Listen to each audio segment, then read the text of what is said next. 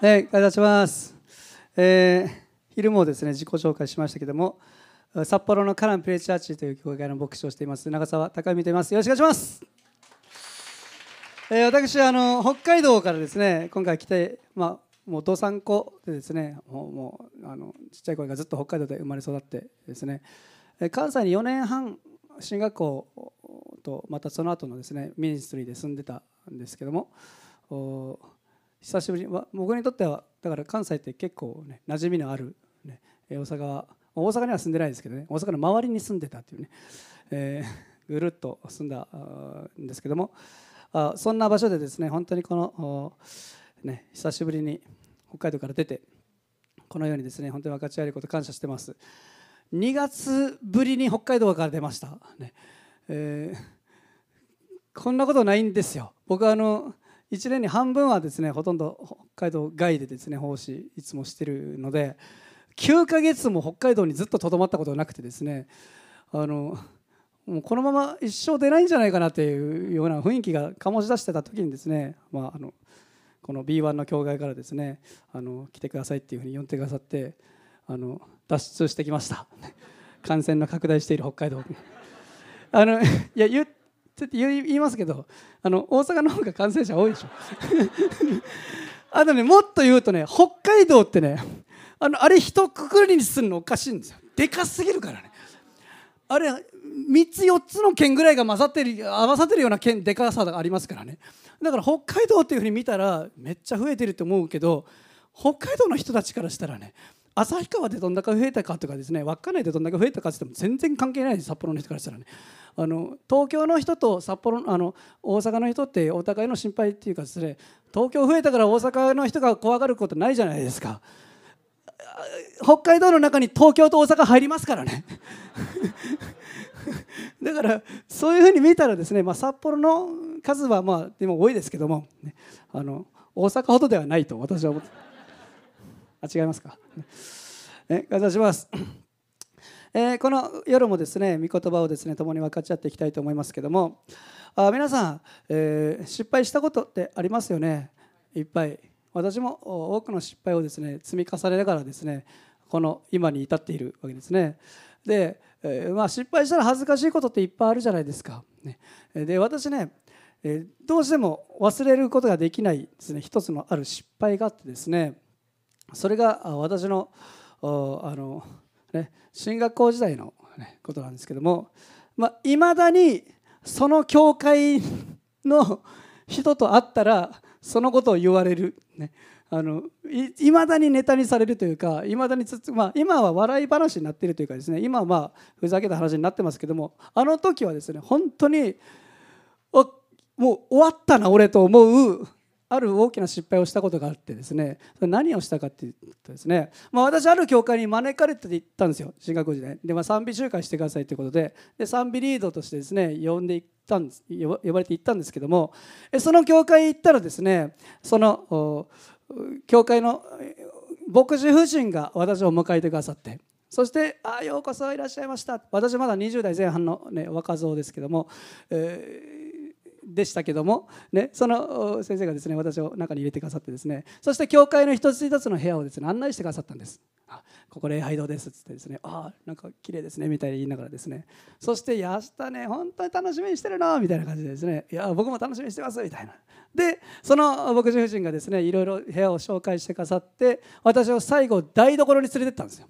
キッチンで教会のキッチンって大きいじゃないですか。でその業務用のですね冷蔵庫がボンとあるところにですね私をですねまあそこに隣にちょっとちっちゃめの冷蔵庫があったんですけどもその牧師夫人がその冷蔵庫をこう開けてですねそして私にこう言ったんですねあなたのためにね今日いっぱい入れといたからと。もう何でも飲んでくださいと。何でも食べてくださいと。もう自由に使ってと、ね、もう家のようにしてくださいって言われたんですよ。でテンション上がるじゃないですか。えマジですか？みたいな。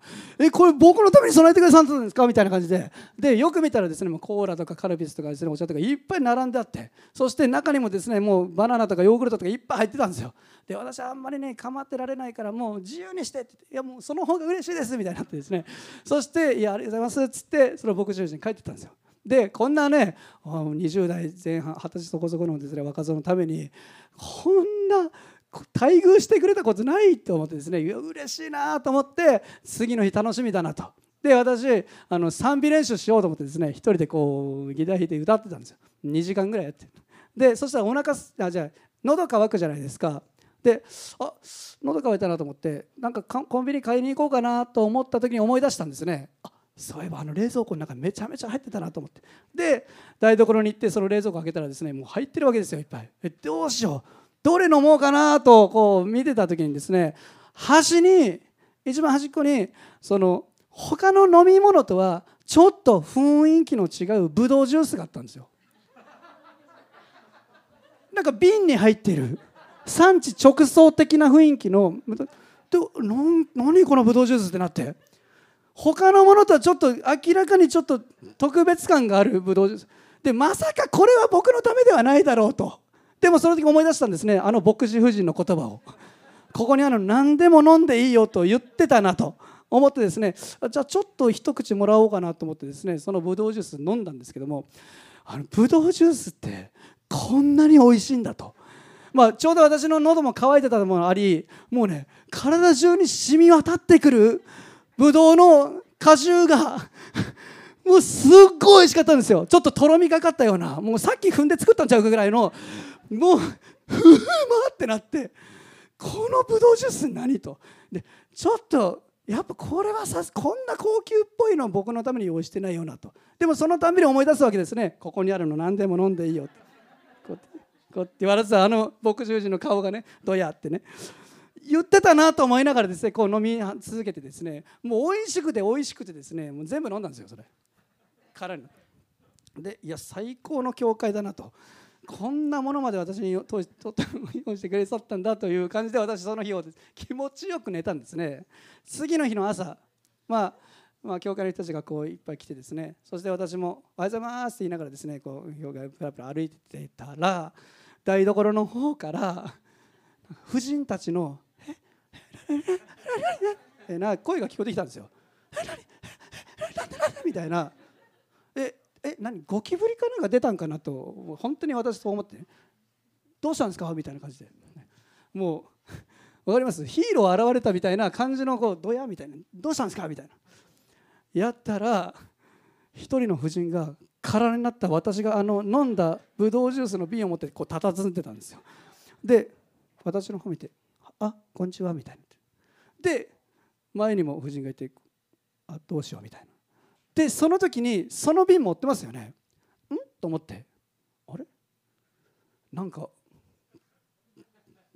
あの瓶が原因になってる雰囲気があるなと。で私ねクリスチャンホームで生まれ育っててねずっと教会であの光景を見てたはずなのになぜあれを思い出さなかったのか。テーブルの上にですねあのセットが置いてあるわけですよ。ちっちゃいグラスがこうババーって計算してバーンと答え答えが出てですねあそれってもしかして生産式のブドウジュースですか？そうですけど。えあなたみたいな。あもしかしてみたいな感じ。ですいません僕飲んじゃいましたってなって。あそうなんだって。でどうしましょうっつって。で実はですねもう替えがその日もうこれが今週で終わりで次入ってくるのがもう明日以降というかですね。もうこれ最後の1本で今日は足りるからっていうことで ストックがなかったそうなんですよ。でやばいと。マジっすかと。じゃあ今日生産式できないっていうのも僕のせいでできないっていうのもあれなんで買ってきますって言ってですね。そしてとにかくその教会バン飛び出して探したんですけども初めて行った地域だからね。どこに何の店があるか分からなかったんですよ。でしばらくこんな風に回ってですね。でもどこに何があるか分からないし結構田舎の場所だったんでどうしようかなと思ってですねその辺にいたおっちゃんにですね「すいませんこの辺になんかコンビニかなんかありますか?」って言ったら「あスーパーかなんかありますか?」って言ったら「あっちにローソンあるよ」って言われて「えローソン？ええあれ?」みたいなもう豆ごまみたいなローソンなんですよでいやどうせ一番近いのあれですかみたいなもうあれしかないよって言われてどうしようかなと思ったけどももうかけるしかないとでもう多分あの時ね僕ボルト超えてたと思うんです。よものすごいスピードで走って。そしてそのローソンにたどり着いてですね。そして頼むここにあってくれと。そしてドア開けてそしてその飲み物のとこ行った。そこにブドウジュースがなかったんですよ。で私にはですねもう究極の選択が迫られたんですね。選択1もう何も買わずに教会に戻ってジャンピング土下座して謝る。ちょっと高低差つけることになって申し訳なさをですねこう強めに出す。ジャンピング土下座して謝るかそれかもう代わりになる別のものをなんか買って今日はすいませんこれでとやるか。もうどっちかしかないと、ね、1分ぐらいですねその飲み物までずっと考えて。でもやっぱジャンピング土下座きついの。さすがに初めて行ってあいつ何やと。その後賛美ディレードしづらいしと思ってですね私はですねもう代わりになるものをですね買っていったんですね。ファンタグレープ買ってったんですよ。やっぱあのグレープってところから抜けちゃだめなんかなと思ってですね。思いっきりこう振りながらですね途中開けたらふわって出てですね。そしてこう「すいませんこれでお願いします」ってですね、えー、おばちゃんに渡してですね「これ炭酸入ってますよね」って言われて「入ってますけどあの一応振っときました」っつってですね。もう未だに忘れられないですねあの光景は、僕先生が厳粛な結構保守的な教会だったからね。厳粛なその生産式の時にですね。イエス様の血潮がとかっていう感じの中でですねこの小さな瓶の中で泡がシュワシュワシュワシュワめっちゃそこだけポップなわけですよ周りを見たらみんなの瓶の中で泡がシュワシュワシュワってもうね申し訳なさとちょっと面白いなんか笑いをこらえている罪深い自分との狭間でですねとんでもない気持ちで生産式やったっていうねいまだにその教会のですねそのおばちゃんたちと会ったらですねあんたはあの時みたいなこと言われて。何前田サビートしながらって言いながらですね。いや本当すいませんって言ってですね頭上がんないんですけども。あまあ何を言いたいかって言ったらですねない時どうするかって話ですよ、ね、皆さんない時どうするかない時あるじゃないですか。ない時に諦めてしまうかあるいはまあだからといってファンタクレープ買ってくるのはどうかと思いますけどもあるものを探していくかっていうことによって全然結果が違うという話を今日したいと思うんですよ。皆さん今日はですね祝福の話をしたいと思います。私はこの教会がですね本当に愛に満ち溢れている教会だなってすごく思ったんです。さっきの集会でもですね祈りの時間で寄り添ってこう祈っている姿を見てお素晴らしい文化だなと思いました。ね、生まれてまだ1ヶ月ぐらいですか？立花ちゃんにキットカットあげた時にですね絶対食えんやろって心の中で突っ込みながらも愛のある教会だなと思ったんです。だからこそ本当に祝福されてほしいと思ってます。あれあんまり盛り上がらないですね。うわーってなるのかなと思った。ら、ね、祝福されてほしい、ね、だからその祝福を受け取っていくですね今日はその鍵をですね一緒にまあコツとコツと変鍵をですね一緒に見ていきたいと思うんですけども。御言葉開きたいと思います。第二歴だ列王記。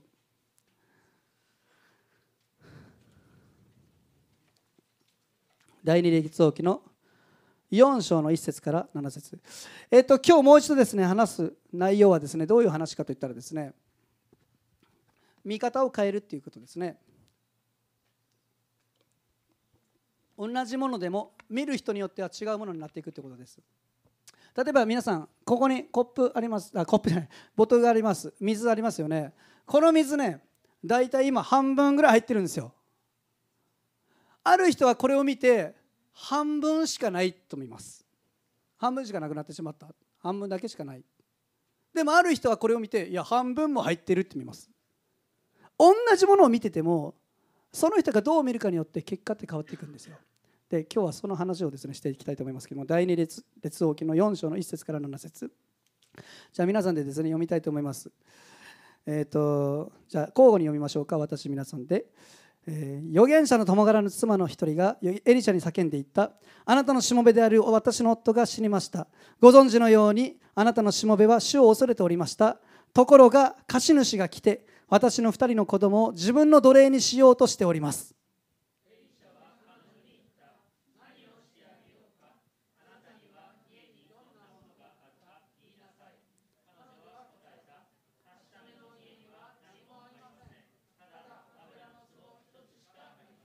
すると彼は言った。外に出て行って隣の人を見ながら器を借りてきなさい。空の器をそれも一つ二つではいけません。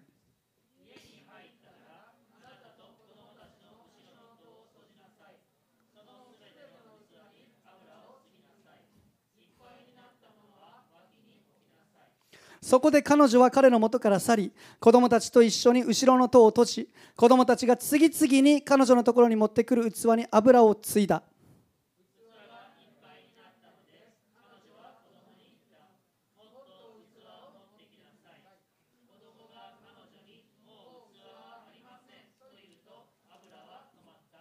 皆さんで読みましょう。7冊3はい。彼女が神の人に知らせに行くと彼は言った。行ってその油を売りあなたの負債を払いなさい。その残りであなたと子供たちは暮らしていきます。アメン。私はこの話がですねすごく大好きです。ある意味で私の働きのターニングポイントというかですね分岐点になったようなストーリーなんですね。まあ旧約を代表する預言者の一人にエリシャという人物がいます。エリアの弟子でそしてエリアの倍の2倍の例をですね受け取った人物ですけどもそのエリシャはですねたくさんの奇跡がですね聖書の中に書かれてるんですけどもその中でこの一つの話があるんですね。ある日エリシャのところに一人の女性が助けを求めてきたんです。エリシャ先生助けてください。でなどうしたのかと。この人はこの女の人はどうしたのかといったらですね実はこの女の人はエリシャの弟子の預言者の奥さんだったんですけどもその弟子の預言者がある日亡くなってしまったんですよ。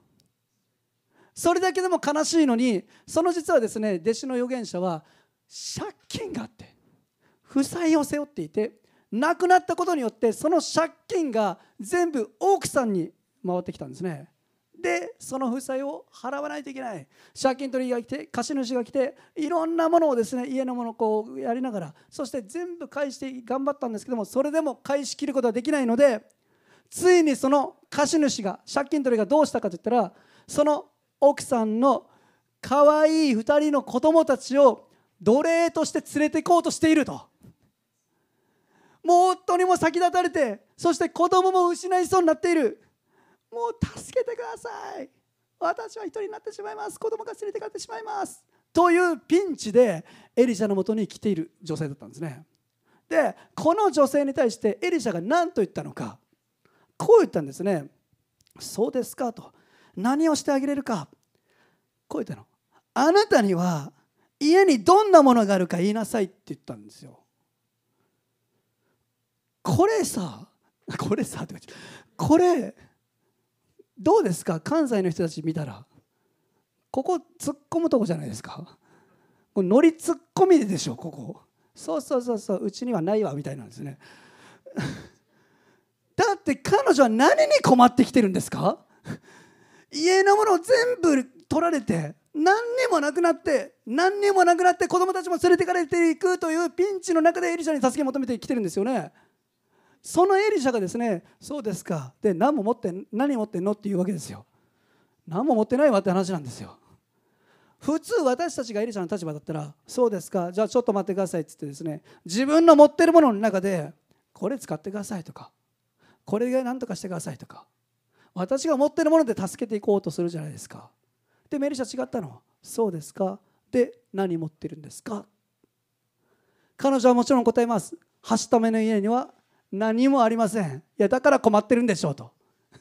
でもその時に言ったんですよ。なんでどんな気持ちで言ったのか。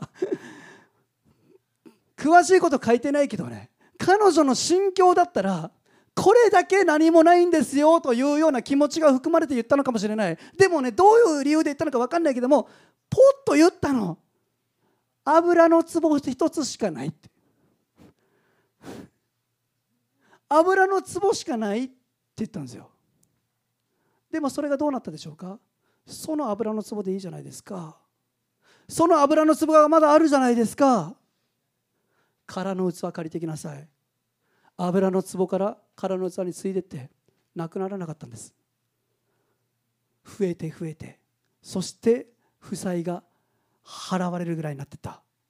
それだけじゃない。その後その女性と子供たちは十分暮らしていけるだけのものになってた神の奇跡が起こってたんです。私いろんなとこ行ったらですねたまにこういう声を聞きます。あの人はすごい。あんなことができてこんなことができて。あの人はあんなことができる。こんなものを持っている。あんな賜物がある。あんなものを持っている。えあなたは何ができるんですか？いや私も何もできないんですよ。何も持ってないです。中高生とかよく言いますよ。うち何もできんから。何もできない。何もない。いやあの人みたいにできない。たまにこういう声も聞きます。ある教会行ったらねあの教会はいいですよね。あんなことがあってできてあんなものが揃っててあんな素晴らしい街道があって。田舎の方とか行ったらね僕先生の嘆きをよく聞くんですよ。田舎って何もないからね。何もないですから。うちの教会はね何もないのできないの。ある時思いました。人ってないものを見つけるのめちゃくちゃうまいなと。ないものを見つけることに関してプロ級だなと思ったでもね皆さんそれは厳密的に言うとちょっと違うんですよ。ないわけではないの。あっても意味ないと思ってるだけなんですよ。あってもこんなもの役に立たない。決めつけてこれができたからって言って何？こんなもの持ってたからって言って何？そうやってそれを低く小さく見ているだけ。このはしためのようにこの女性のように油の壺一つしかないんですよ。それが何になるんですか？でも皆さん神様ってねそれを増やす方なんですよ。祝福を受け取っていく時に原則というか聖書を見る時に私たちは一つの原則に気づきます。神様って無から有を生じさせるような奇跡とか祝福ってあんまりしてないの。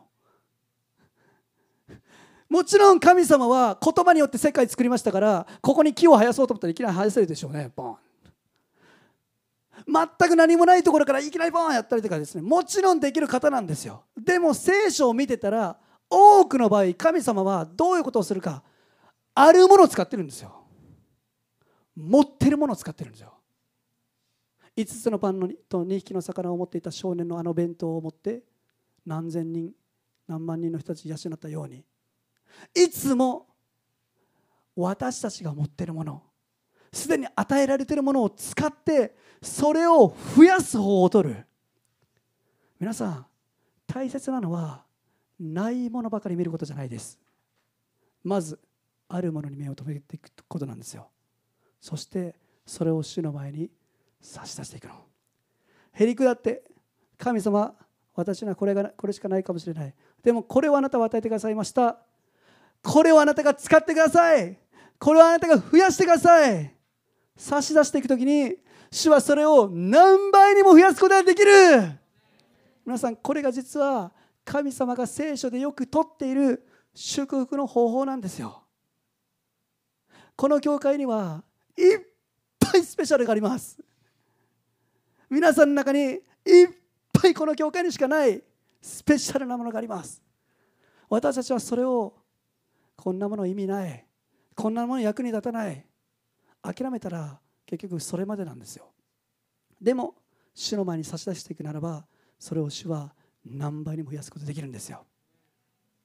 私の友人でですね、まあ、こんな男がいたんですけどもあるところで行った時にですねまあ、田舎のある地域のですね、えー、ところに昔ユースの集会で行った時に、まあ、そこに一人の男がいたんですね。そしてその、まあ、男はですね集会の輪にあまり入ってこないようなちょっとアウトローな雰囲気があったんで、まあ、服装とかもですねあまり教会では見かけないような感じの雰囲気のことですね。で、まあ、集会の終わった後ですね結構そっちの玄関近くにいたんで私その人のとこ行ってですね「こんにちは」ってってですね話しかけに行った。そしたらうっすみたいな感じですね。であの今日どうだったって言ったら最高っすみたいな。あそうなんだ。ありがとうって。よくよく話を聞いてみたら結構熱いクリスチャンだったんですよ。あクリスチャンなの？みたいなでよく聞いたらですね私と同い年だったんですね。お同い年だみたいな。まあ確かに雰囲気がですね僕の昔の雰囲気ちょっと似てるというか、まあ、まだ残ってる感じあるなこいつってごめながらですね。で結構意気投合してですね話してて。そしたらですね彼がいきなりこんな話をしてきた。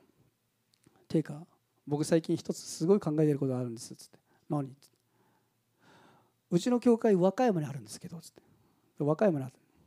うちの教会日本で一番祝福されてるんじゃないかなって思うんですよ。って言ってきたんですよ。で何？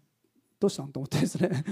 あそうなんだっつって。へえ祝福されてるの？いや多分めっちゃいや多分一番日本で祝福されてるんじゃないかなと思ってるんですよって言うから「え何どういう祝福？あ何ユースたくさんいんの?」とか、まあ、聞いたら「いやユースはね僕一人しかいないんですけど」あそうなの?」つって「何婦人パワー炸裂してんの?」っつったら「いや婦人パワーもまあ普通ですけどっ」つって「え何なん?」って聞いたらですねいや実はとうちの教会に日本で一番祝福されてる男がいるんですよって言って言ってきたんですよ。で私ねそれを聞いた時にうわこいつもしかしてうざいなんかうわそなんかそういうやつかなと。ちょっとうざい雰囲気のやつかなと思ってですね あそうなんだと。え何？聞いてくださいみたいな雰囲気出してくるから誰かってね。あいやまあじゃあ、ね、誰その男？みたいなんですね。聞いたらまあ僕なんですけどみたいな。うわ来たと思ってですね。うっさと思って。で私はですね負けたくないんでいやいやお前より俺の方が祝福されてるしみたいなちょっと張り合ったりとかしてですね。いやすみません。僕そこ譲れないですみたいなですね。あそうなんですねえでなんでそんな祝福されてんの？って聞いたらいや実はと。で彼ね自分のストーリーを話してくれたんですよ。彼ね本当に悪いことばっかりしてたそうでですね、まあ、学生時代から本当に警察にいっぱい捕まって、まあ、彼はお母さんが女で一つでですね彼と妹を育ててそしてクリスチャンでですね教会にずっと行ってたんですけども、まあ、そのうち悪さにですね走ってってですねそして教会も行かなくなってそしてもう好き放題やり続けたそうです。ある時警察に捕まってなんかなんちゃら所にですね入れられてた時にですね彼は本当に悔い改めたそうなんですね。そしてイエス様の愛が迫ってきてあ本当にお母さんの祈りがですね聞かれてですね本当にその場所でイエス様と出会ったそうなんですよ。でもう泣いて神様に打たれてそしてそこから出てきた時にですねもう本当に神様で生きよう。新しい人生が始まっていったんですね。自分に何ができるだろうかいろいろ考えている中でですねあ本当に自分ってできるもん全然ないなってことを思ったんです。でも毎日何ができるだろうか何か神様のためにしていきたいどういうふうにこの愛を伝えていけるだろうか考えている中である日ヒントが与えられて彼ねチャーハンめっちゃ好きだったそうなんですよ。チャーハン好き。でチャーハン好きだなと。でチャーハン作るのはめっちゃ自信あったそうなんですよ。うまかったねチャーハンね。これしかないと思ってね。ある日ワゴン車をですね購入し後ろにですねこうガス台ボンボンって2つ置いてそして屋台の、まあ、なんちゃらのですねこのこの免許ですか？取って屋台のですねチャーハン屋を始めたそうなんですよ。で私が初めて出会った時にですねちょうどそのチャーハン屋やってた時だったんです。食べに来てくださいみたいに言われてマジかっつって。行くわ。っつってで彼のね屋台のチャーハンやねすごい祝福されてたんだって。まあテンションもちょっと高かったんですよね。レゲエ系の音楽をこうかけながらですね和歌山って、まあ、大阪の人からしてもですねあんまり何もないの分かるじゃないですか。国道にいきなり変なやつ現れたらねやっぱり噂になっていくわけですよ。特に学生たちがですねなんか最近あの道に変なやつおるようになっておる？あれ誰？みたいな感じになって。なんかチャーハン屋らしいよ。チャーハン屋みたいな。なんでチャーハンみたいな。で噂が噂を呼んで彼の店ね行列ができるようになってたのよ。そのうちその話を聞きつけた地元のテレビ局がですね彼を取材しにここやってきてそしてですね彼の名前がどんどん知れ渡るようになっててもう次々と人が入ってくるようになってた。そしてそのうち彼二十歳ぐらいになった時にね店を店舗を持つようになって。店をまあ、僕が出会った時はですねちょうどその店やってた時だったんですけども。そしてその店ができたらですね今度はその従業員にですね毎日御言葉をシェアしそしてお客さんが来たらですねお釣りと一緒に御言葉カードを渡したりとかですね伝道しているっていう話をでさせ聞いたんですよ。で私ねわあすごい。同い年でこんな男がいるんならものすごく励ましと慰めもあったけど同時に一つのこと思いました。チャーハンでと思ったの。まあ、別にチャーハン嫌いなわけでもないしチャーハンチャーハンを下に見ているわけではないです。でもねチャーハン使うんや神様と。何でも使うんだなと思ったんですよ。チャーハンうまくできるからといってねそんなことになっていくって多分予想する人いないでしょ。彼も多分思ってなかった。でも神様ねへりくだってそれ差し出してったら使うんですよ。何倍にも増やして私たちの方でこんなもの意味ないと思ってるだけなの。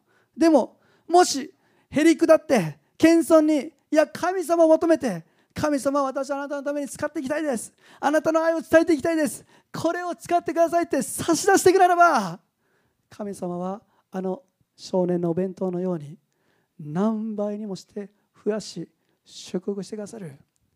皆さんないものでなく私たちはまずあるものに目を留めていくものでありたいと思います。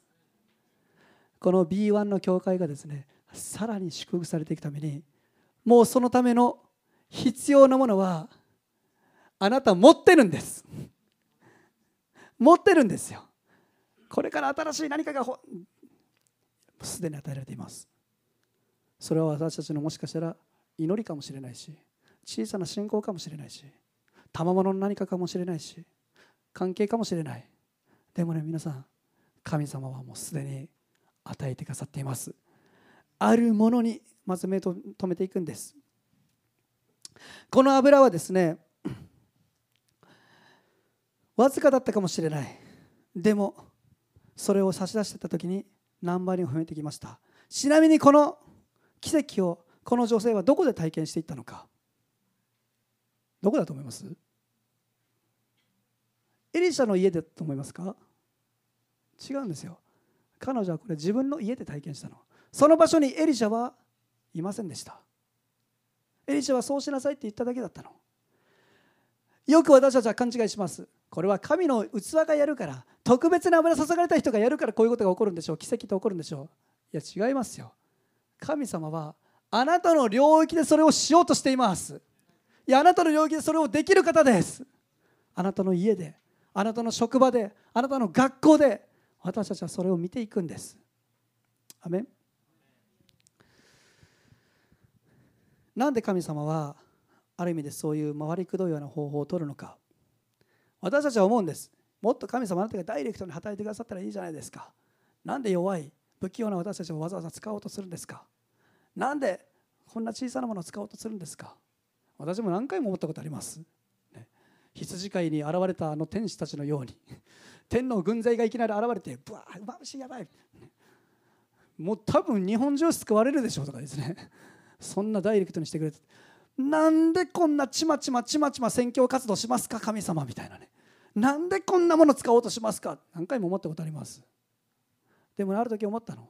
それが神様の親心なんですよ。子である私たちを通して主は栄光を受けたい方なんです。私お風呂が好きでですね温泉に行ってある時期コーヒー牛乳を飲むのにすごくハマった時がありました。もうのぼせる寸前までですねこのお風呂に使ってそしてもう熱々の状態でこう出てですねもう頭からまだ湯気が出てるんじゃないかというぐらいにバーッて着替えてですねそしてコーヒー牛乳を買って飲んだらですねもう染み渡ってくるってね。である時ですね温泉に行ってですねやってたの。でもういい感じに湯気がこうそして今だ。外出てですね。そして、え買おうと思ったらコーヒー牛乳と普通のなんかパックの牛乳ジュースとかですか？とか一緒になってるその自販機しかなかったんですね。であの私の前にですねその先客がいて小さな男の子を抱っこしたお母さんだったんですよ。でその親子でですね何か飲み物買おうとしてるんですけどもあのお母さんが男の子を抱っこしながらですね男の子がこうお金をこうやって入れようとしてたんですよ。でもその子ね多分1歳ぐらいのちっちゃい子でねめちゃくちゃ下手くそやってねそのコイン入れれないんですよ。パシャって落としたりとかして。でああんた何やってんの？っつってまたお母さんがこうやって抱っこして取らせてですねまたこうやってやるわけですよ。で私は最初微笑ましくてですねあ可愛いなと思いながらこう見てたんですけどもあまりにも下手くそで全然入れるのに3回ぐらい落としてましたからねちょっとあの湯気がねあの今いい感じで来てるんだからちょっと早くしてくんないかなと思ってお母さんちょっと入れてくんないかなと思って見てでもお金入れたら「ああすごいすごいね」っつってですね今度はそのボタンも押させるわけですよ。たくさん番号があってですね違う違うそれそれそれそれやってるわけですよ。で全部やらせるやと。で最後出てきた飲み物もですねこう取らせて最後の最後までやらしてそして男の子がですね出てきたこう出てきたものをですねお母さんに渡してお母さんが受け取った時にですね「ありがとうかわいい!」みたいなもうね天才この子みたいな嬉しそうに「すいませんね待たせて」って言いながらですね私帰ってったんですその人たち帰ってったんですけどもそれを見た時にねあ親心だなって思ったんですよ自分でやったら全部何でもできます。早いんです。すぐ終わる。でもねわざわざそんな方法を取るのってね愛している子供から栄光を受けたい。親心しかない。天の違う神様も私たちを通して栄光を受けたい方なんです。だからあなたが持っているものを使いたいんです。ピアノ弾いてもらっていいですか？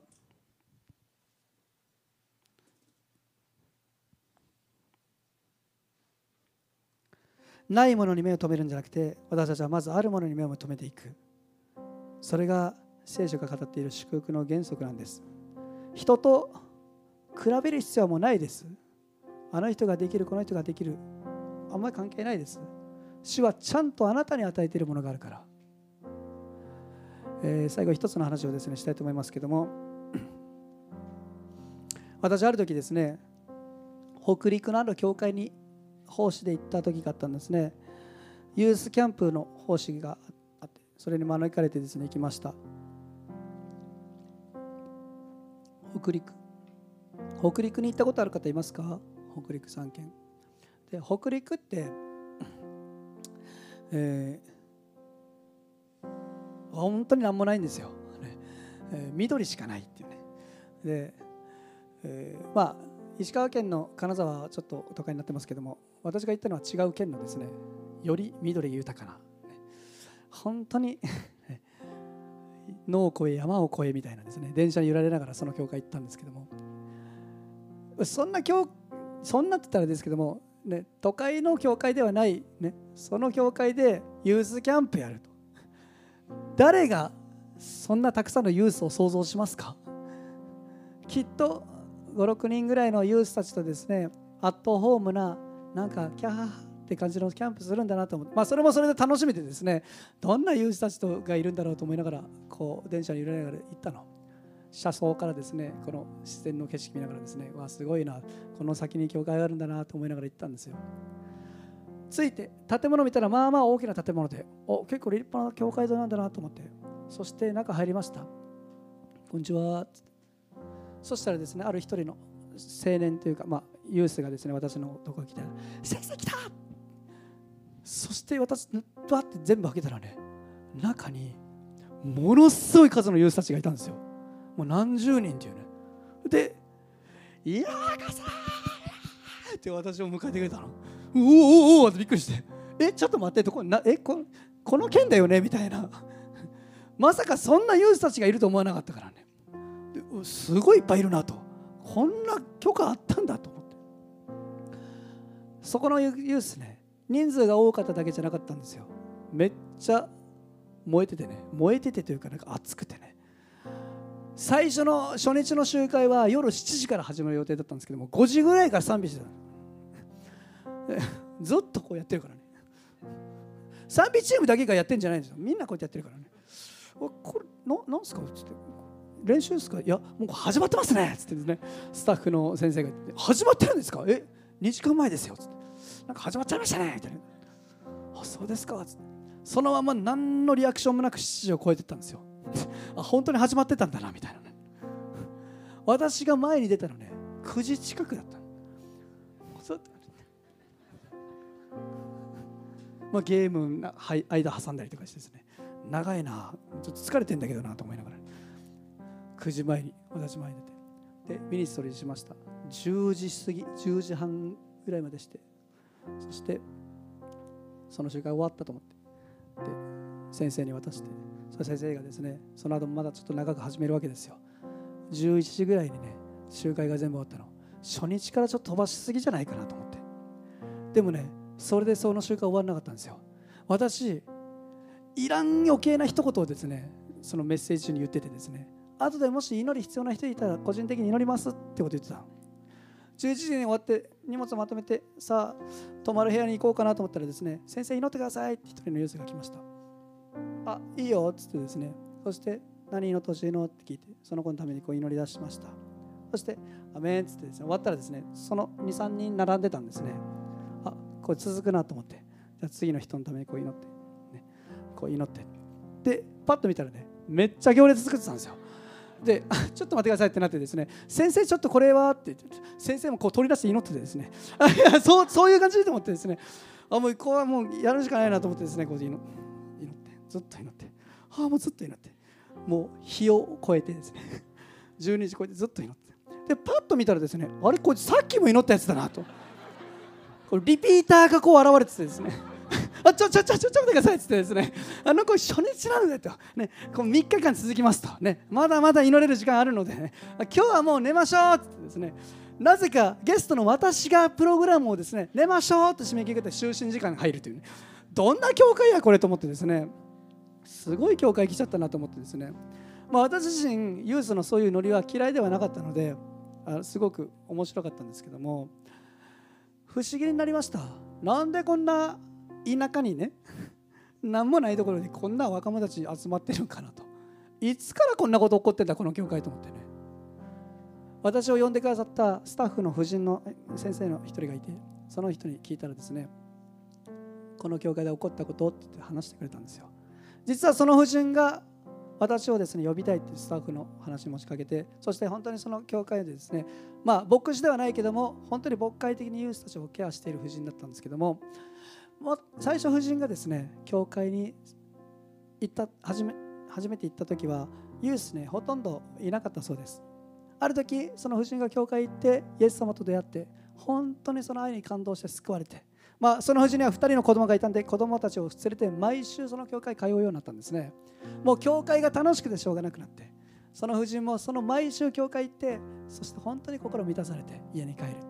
旦那さんはそのことに対して反対はしませんでした。まあ、あんたたちが好きで行きたいんだったら行ったらいいよ。でもそのうちね、もう子供たちとその夫人が教会の話しかしなくなってったんですよ。家でね。そしたら、一人教会行ってない旦那さんは置いてきぼりになります。で、ちょっとね、雰囲気変わってきたんですよ。ちょっと教会の話に対して否定的になるようになってったり、あまり深入りしない方がいいぞとかですね。ある日曜日は今日は教会辞めて一緒に家族で出かけよう。えじゃあ午前の礼拝だけ出てきいやダメ今日はもう朝から行く。ちょっと教会に対して難色を示し出してそしてそれに対してあまりいい顔しなくなっていった。あなたも教会行きましょうすごくいいのよ。いや俺はいい。それで家族の時間がなくなったら嫌じゃないか。まっとうなこと言ってるんだけどもすごく教会をですね時には悪く言うようなこととかも言う。すごく反対していくようになってたそうです。それも夫人は祈りそして旦那さんに一生懸命伝道したんですけどももうすればするほどうるさいその話すんだもう聞きたくないっていうような反応になってったそうなんですね。そんなある日その旦那さんね職場で、まあ、会社から嫌がらせをされたというか、まあ、上司からですねある時こうやって言われたの。給料半額にするって言われたんですよ。経営がきついからという理由だっていろんな理由があったかもしれないけどもでも彼だけがですねある意味でそれをで納得がいかない。えどういうことですか？何でですか？まあ妬まれてたんですね彼才能豊かだったからね。で嫌だったらやめてもいいとまで言われてちょっと考えさせてください。家に帰ってきてその旦那さんねすごく落ち込んだんですよ。なんでだと。こんなんおかしいじゃないか。訴えた方がいいんじゃないか。どういうことだ？すごい意気消沈してて落ち込んで。どういうことなんだ？なんでだ？怒ってて。でもその旦那さんを見てですね奥さんは今がチャンスと思ったんですよ。来た来た神様来たみたいなね。そしてその旦那さんのとこ行ってあなたとイエス様は解決を与えてくださると私は思っている。このピンチでも神様なら何とかしてくださると思います。行きましょう教会。一回試しに行ってみたらいいじゃない。家に行ってお祈りしよう。いつもはふざけんなとかですね嫌だと言ってる旦那さんも意気消沈してるからね。ちょっと行ってみようかなって言って。その週教会来たんですよ。怖い顔してね。後ろの方向座って。どうやその日日曜の礼拝で十字架が語られて罪に対してその解決のイエス様の十字架に対して語られてね。その旦那さんねあろうことか触れられちゃったんですよバーン突き刺さって。なんか分かんないけど涙が出てくる。ってマリン剤触れられて涙が出てしょうがない。その姿見て奥さんもびっくりしてあなた大丈夫みたいなね。そしてその日旦那さんねイエス様信じたんですよ。イエス様信じて。次の週からできるだけ旦那さんも一緒に教会来るようになりました。そして洗礼受けてどんどんどんどん変えられていったの。自分にできること教会のためにしていきたい。次の月給料がまた元に戻ったそうなんですね。で旦那さん確信したの。神様が自分と出会うために小さな試練を与えてくださった。神様私の人生を全部知ってる方だ。この方にもっと私は人生を捧げていきたい。そして旦那さんねどんどん献身的になっていったの。若者たちのためにも働くようになりました。励ましていくようになったの。ある日その奥さんが家に帰って旦那さんがパソコンで何かやってるから何かなと思って何気なくそのパソコンの何調べてるか見たら進学校調べてたんです何見てんのあんたって。旦那さんが言いました。イエス様俺の人生本当に変えてくれた。イエス様と出会って本当に俺は心が変わった。この方のためにもっと使えていきたい。もっと捧げていきたい。進学校行って自分は献身したい。牧師になりたい。もう奥さんも泣いて。どうしたのびっくりする？すごい神様っつって。そして旦那さんも泣いてもうそしてねすごかったの。本当にイエス様賛美して。まあ仕事があったので通信の進学を通うようになってそしてその進学を通い始め教会の中でも本当にそれがですねまあ祝福されていくようになっていってそして旦那さんねその教会の伝道師になっていったんですよ。伝道師。教会の中でさらにリーダーシップ発揮し彼はですね本当に地域のボランティア活動もですね積極的にやり地域に困った人たちを助けるようになっていった。その教会行ったらねいっぱい症状が飾ってあるんですね。これ何ですかこの症状って言ったら。全部その彼が率先してその地域のために仕えてその地域から受け取ったその症状なんですね。で教会の中でも信頼をどんどん勝ち取るようになってて若者たちが元気なかった少ない若者たちも少しずつ元気が出るようになってて。そんなある日ついに教会で来年彼を牧師とします。ということになってみんな祝福するあるそんな夏の日に。教会みんなでですねキャンプしていたんです。でそのキャンプのプログラムの中に川遊びがあったんですね。川遊び。で、えー、まあ毎年恒例のキャンプで毎年その教会はですね川で遊ぶプログラムが入ってるんですけどもその川で遊んでいた時にその日の川はねいつもとちょっと違ったんですよ。前の日に大雨が降って水かさが増していて流れがちょっと強くなっていた。あの流れ強い方へは行かないでねって言ってたんですけどもそんな中で3人の中学生の女の子たちが溺れちゃったの。彼はその3人の中学生を助けるためにその川の中飛び込んでったんです。そして泳いでその3人をみんな助け出したの。でもその時に一気に流れが強くなって彼でその流れに吸い込まれていってしまって渦の中に吸い込まれて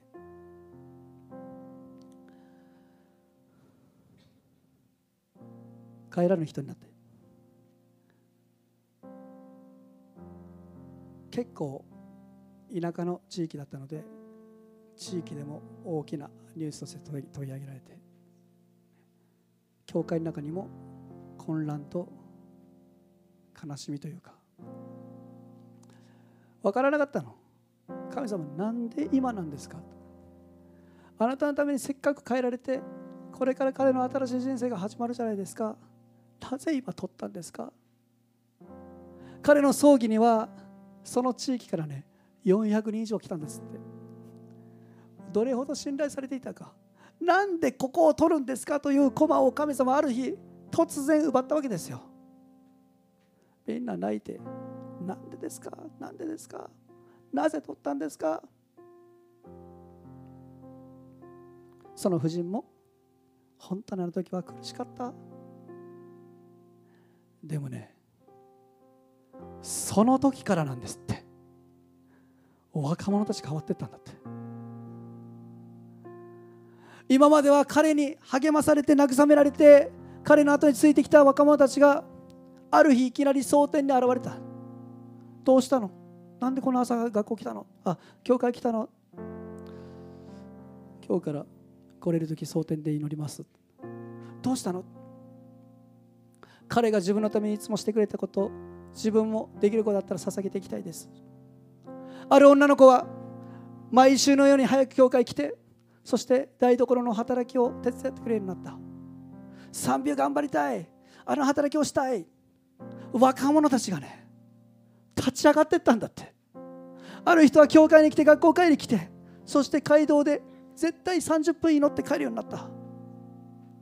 彼がしていたその働きを今度は自分たちがしていきます。一人二人と自分を捧げていくようになっていった。そしてね彼らはねボランティア活動も連れて続けていったんですよ。地域のために自分たちやります。それだけじゃなかった。彼らね伝道し始めたんだって。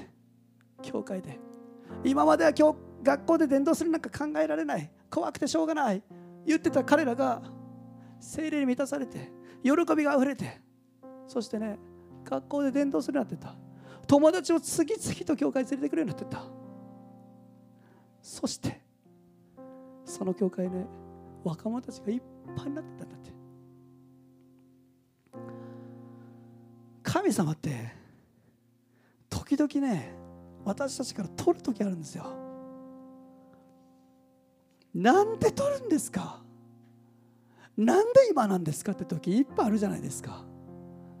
今年日本においてもいや世界においてもたくさんの失われたものがありました。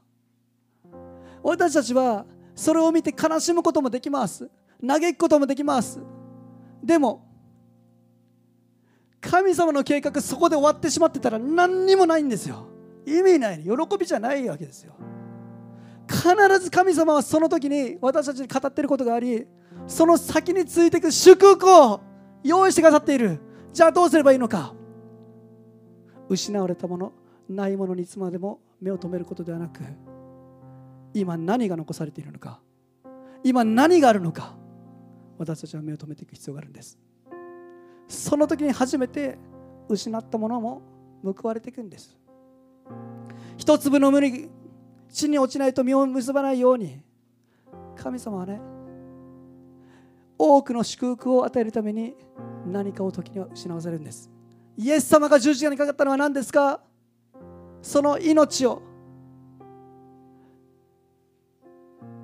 天の栄光を捨ててある意味で失ったものとしたからこそ私たちに命が与えられたように皆さん私たちにも失う覚悟とそしてだからこそあるものに目を留めていく信仰を今こそ本当に持っていく必要があります。この日本にあって祝福が日本に下っていくためにないものじゃなくて失ったものじゃなくて残されているものそれに目を留めそれを差し出していくしかないんです。ユースたちがね本当に変わっていってそして自分自身を支えていくようになってからその夫人の息子さんが献身をするようになりました。2年前一人の青年がですねその教会の伝道師になったんですよ。その息子だったの。自分がこの教会をこれから責任持っていきたい。まあ年配の牧師先生だったので僕がやっていきたい。私ね本当にね励まされたんですよ。ああないものばっかり見て諦めてられないな。与えられているものを差し出していくしかないな。皆さん本当に見たいじゃないですか。日本が変わっていくこと。日本が救われていくこと。大阪が変わっていくこと。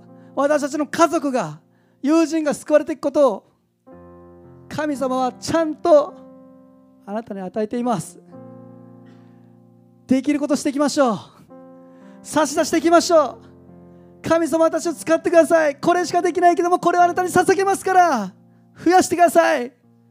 その真実な心が神の心を動かしていくんです。